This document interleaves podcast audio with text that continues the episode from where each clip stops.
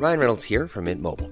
With the price of just about everything going up during inflation, we thought we'd bring our prices down. So to help us, we brought in a reverse auctioneer, which is apparently a thing. Mint Mobile unlimited premium wireless. Ready to get 30, 30, bit to get 30, bit to get 20, 20, 20, bit to get 20, 20, bit to get 15, 15, 15, 15 just 15 bucks a month. So, Give it a try at mintmobile.com slash switch. $45 upfront for three months plus taxes and fees. Promo for new customers for limited time. Unlimited more than 40 gigabytes per month. Slows. Full terms at mintmobile.com.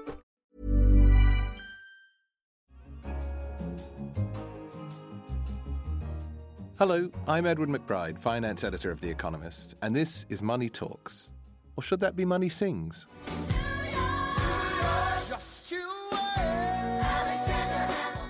This week, I'll be talking to Dan Rosenheck and Wei Zhou, who've been diving into the numbers behind the numbers in the world of Broadway musicals. Broadway actually outperforms Hollywood at the high end. President Obama has said that it is basically the only thing that he and Dick Cheney ever agree on. But first, we're looking at whether investment firms are ripping off their customers and the firm that has been leading the charge against the established order. Investing with Vanguard means one of the last things they're thinking about is investing. Vanguard being client owned tells me they work for me. Its whole purpose is to make money for its clients. The only bottom line that matters is yours. Those came from some adverts for the Vanguard Group, an asset management firm from Pennsylvania. It was small fry at first, attracting an initial investment of just $11 million in 1975, but it now manages roughly 3 trillion in assets, and its investors own 5% of all listed firms in America. I'm joined by Philip Coggan, the Economist Buttonwood columnist, who follows the asset management industry for us. Philip, what separates Vanguard from other asset managers? It's a classic disruptive innovator. As you say, it's been around for 40 years and it differs from the vast majority of other companies by being owned by the investors in the funds and not by outside shareholders. That means as it earns profits, it can use them to drive fees down even further as a virtuous circle. So as the fund management group gets larger and larger, the costs of managing 20 billion as opposed to 10 billion don't double. Vanguard was also the inventor of the passive fund, right? The, where you simply try and, and follow a, a stock market index rather than to try and pick individual stocks that you think are going to do particularly well. And creating that kind of fund has totally changed the asset management industry, right? Yes, it has changed the industry because the traditional fund management firm tries to select those stocks or bonds which they believe will outperform the rest, and they charge a higher fee for doing so. But academics have long since challenged this both on logic and in practice. So if the average performance of the market must equal the performance of the average investor by definition, and the market doesn't charge fees, the index doesn't charge fees, then the average investor is doomed to underperform the market after fees. So Vanguard, just by charging very low fees, gives its underlying investors an advantage. Now, it may well be that there are very smart people who can outperform the market. The tricky thing is identifying those investors in advance. You can identify them in the past and say managers who have outperformed for five, seven years or whatever. But what we don't know is whether those uh, performances are down to luck or skill. A certain proportion of managers are always bound to beat the market over any given period. So the data over the years have shown that it's not possible to find reliable fund managers in advance who beat the index. And when you think about it, that, that that's logical, right? I mean, if we knew in advance who these people were, we'd all be investing with them, and nobody would be investing with anybody else. Exactly. Um, so this is an odd kind of industry, unlike some others where you can identify the best computer or the best car by consumer tests, you cannot identify in advance which uh, managers will do best. And that's the interesting and also frustrating element of stock market investing. But so this is the problem for the industry as a whole, right? They're, they're, they're peddling something that sort of statistically can't work. You know, actively managed funds uh, uh over the long run are, are, are, bound to disappoint, as you say.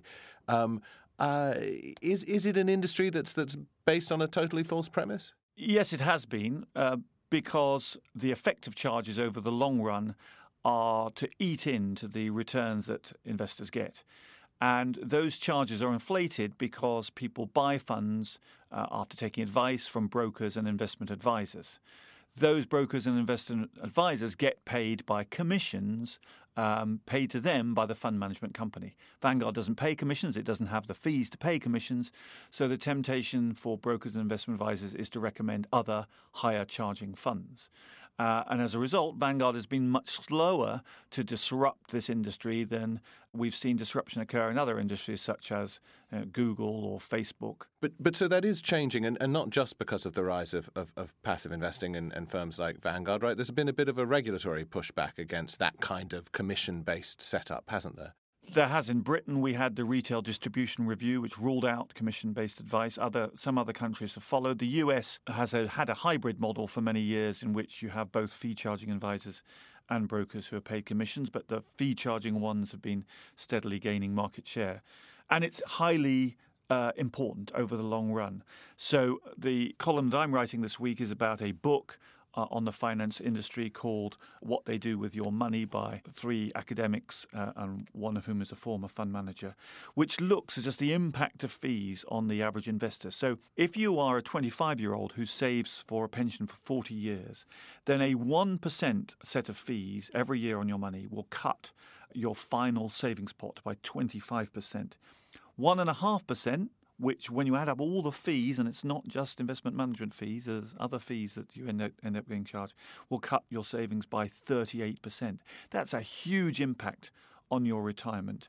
And it's something the industry is only now really starting to tackle. And this problem of high fees and then the massive dent it makes in people's savings, that, that's presumably only going to get worse in a world like we're experiencing at the moment, where interest rates are low, investment returns have been quite subdued, the the fees take up a bigger share of those earnings than they would have done in, in healthier times for the markets. Absolutely. With a Treasury bond yield over 10 years of about 2%, and if you're paying 1.5% in fees, that's three quarters of that return gone. Uh, and of course, cash is yielding even less than uh, 1.5%. And so, just finally, if, if we are heading towards a world where more people invest through index funds, uh, companies like Vanguard continue to grow, uh, are, are, there drawbacks to, to that world? There are potential drawbacks if everybody is all invested in the same stocks to the same proportion. One is that there might be uh, the market might be less efficient in that fewer people are trying to seek out the top performing companies of the future. One is that there might be herding, so everybody stampedes in and out of the market at the same time. But I think these are at the moment, pretty small things to worry about relative to the huge impact that charges have taken over the years. Yes, if we ever got to the situation where 100% of the market was held by Vanguard, that would be a problem, but we're a long way from that. Philip Coggan, thank you very much. Thank you. So, do you feel you're getting value for money from your financial services? Let us know what you think by tweeting us at Economist Radio. There's email as well as Twitter. You can send a message to radio at economist.com. And for a rousing finale, we're headed to Broadway. No longer a footnote in the entertainment industry, musical theatre has become an economic powerhouse on a scale far closer to Hollywood than you might imagine, bringing vast sums of money to those who make the right investments. Hits like the Book of Mormon have underscored this, but nothing has proved this point better than Hamilton. This unlikely smash of hard to imagine proportions, written by Lin Manuel Miranda, is based on the life of one of America's founding fathers, Alexander Hamilton. Are you ready for a cabinet meeting, huh? If we assume the debts the union gets, a new line of credit, a financial diuretic, how do you not get it? If we're aggressive and competitive, the union gets a boost, you'd rather give it a sedative? Last month, one of the most successful composers and investors in Broadway history, Andrew Lloyd Webber, joined Economist senior editor Anne McElvoy to talk about the business of Broadway and about Hamilton in particular.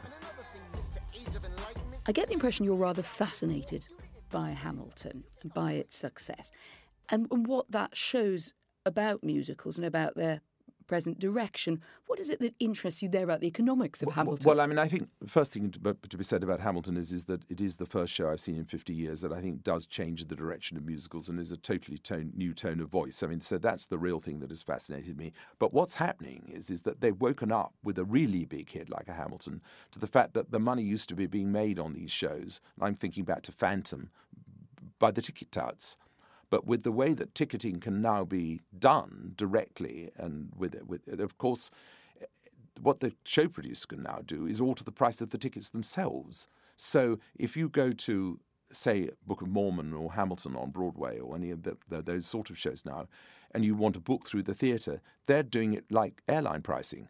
There is no price now for the top price. I mean, it might be $100 or $150 one night. More likely, you're going to be paying a thousand. That's kinetic pricing. Eh? Yes, and that's what's happened. That's that's completely new. That's something I, I've only encountered really in the last few years. Since that conversation, we've been digging into the data, looking at the last 50 years of the Broadway money machine. Dan Rosenheck, our data editor, and Wade Zhou, one of our US data journalists, have been getting their teeth into those numbers. Dan, I'll start with you. Just how big is Broadway becoming as a business? Broadway's overall annual revenues are $1.3 billion a year at the moment. Now, that might seem small in relation to Hollywood, whose domestic gross is about 10 times that, but Hollywood also plays everywhere in the country and produces a lot more films than Broadway produces musicals.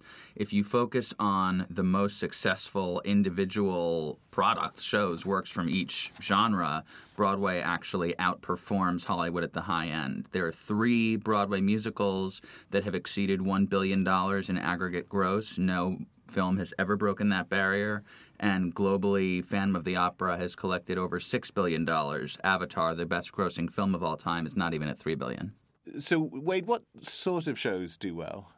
Well, historically, because Broadway is such a risky business, producers have been sort of fleeing to brands to sort of minimize their risk. But that's that's been changing recently. Hamilton's proof of that, right? Well, it, it, hasn't really been changing, but Hamilton is sort of the exception to the rule. Interestingly enough, it is based on an 832 page biography on America's first Treasury Secretary, Alexander Hamilton, which is not exactly the sort of first topic you would pick when you were trying to make a hit Broadway show. But in spite of that unpromising material, it's done phenomenally well. Oh, it absolutely has. Uh, I don't think any Broadway show has ever become the sort of cultural force that Hamilton has become. President Obama has said that it is basically the only thing that he and Dick Cheney ever agree on. Financially, the show has been a tremendous success. It's averaging about one and a half million dollars of revenue a week. But even those those numbers don't don't tell the whole story in the sense that it, the promoters aren't making all the money uh, that is being made from Hamilton, right, Dan? Not close. Um, of that uh, of that 75 million reflects exclusively the face value of the tickets sold to the show which average around 150 or 160 a ticket. And if you can find a way to get hamilton tickets for 150 um, i would like to take them off your hands because the current secondary market price exceeds $1000 that, that's scalpers the secondary market. Correct. At this point the vast majority of the value of these tickets is not going to Lin Manuel Miranda or the actors or the house. Uh, it's going to the middlemen. And were Hamilton to charge market price for its tickets, we would be looking at uh, could be double, could be triple, you know, just uh, magnitudes of revenue that would really put Hollywood to shame and could potentially transform the economics of the industry. We heard Andrew Lloyd Webber talking earlier about some of the creative pricing that uh, theatres are beginning to experiment with. That'll help them to to reclaim some of the lost revenue you're talking about. Some. The top ticket price that's uh, listed in the data is 475, which is still less than half of the uh, minimum price of entry for us from a scalper right now. Uh, so there's still plenty of money being left the, on the table, and the average, as we said, is only 160 or so. So clearly, that those dynamic pricing strategies uh, are not getting you know even even halfway there. So, what's the magic formula in general? I mean, looking at your data across the, the sweep of recent decades, what are the sort of shows that, that do make money? And, it, you know, if you were advising a theater producer, what would you be telling them to put on? Definitely want to make a musical. Plays have short lifespans and are not tourist friendly. Disney helps. The Lion King and Aladdin are basically the surest guaranteed sellouts on Broadway. Don't worry too much about pleasing the critics because we weren't able to find any newspaper reviews that had meaningful predictive power on revenue. If you can pull in a big Hollywood actor, that will definitely give you a short term boost in revenue. Certainly, Al Pacino was sold out many performances of China Doll, which tended to get terrible reviews. But there's a flip side to that, which is that big Hollywood actors tend to go on and uh, go back to doing movies sooner rather than later. So it puts a limit on your total lifespan. Whereas uh, if you generate a crowd pleasing, tourist friendly musical, they can, like Phantom of the Opera, go for 30 years. So there you go, a how-to kit for putting on a hit Broadway musical. Dan, Wade, thank you very much. Thank you. Thank you. That's it for Money Talks. I'm Edward McBride. Goodbye.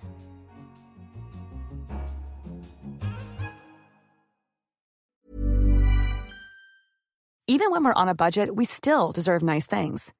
Quince is a place to scoop up stunning high-end goods for 50 to 80% less than similar brands. They have buttery soft cashmere sweaters starting at $50, luxurious Italian leather bags, and so much more. Plus, Quince only works with factories that use safe, ethical, and responsible manufacturing. Get the high-end goods you'll love without the high price tag with Quince. Go to quince.com/style for free shipping and 365-day returns.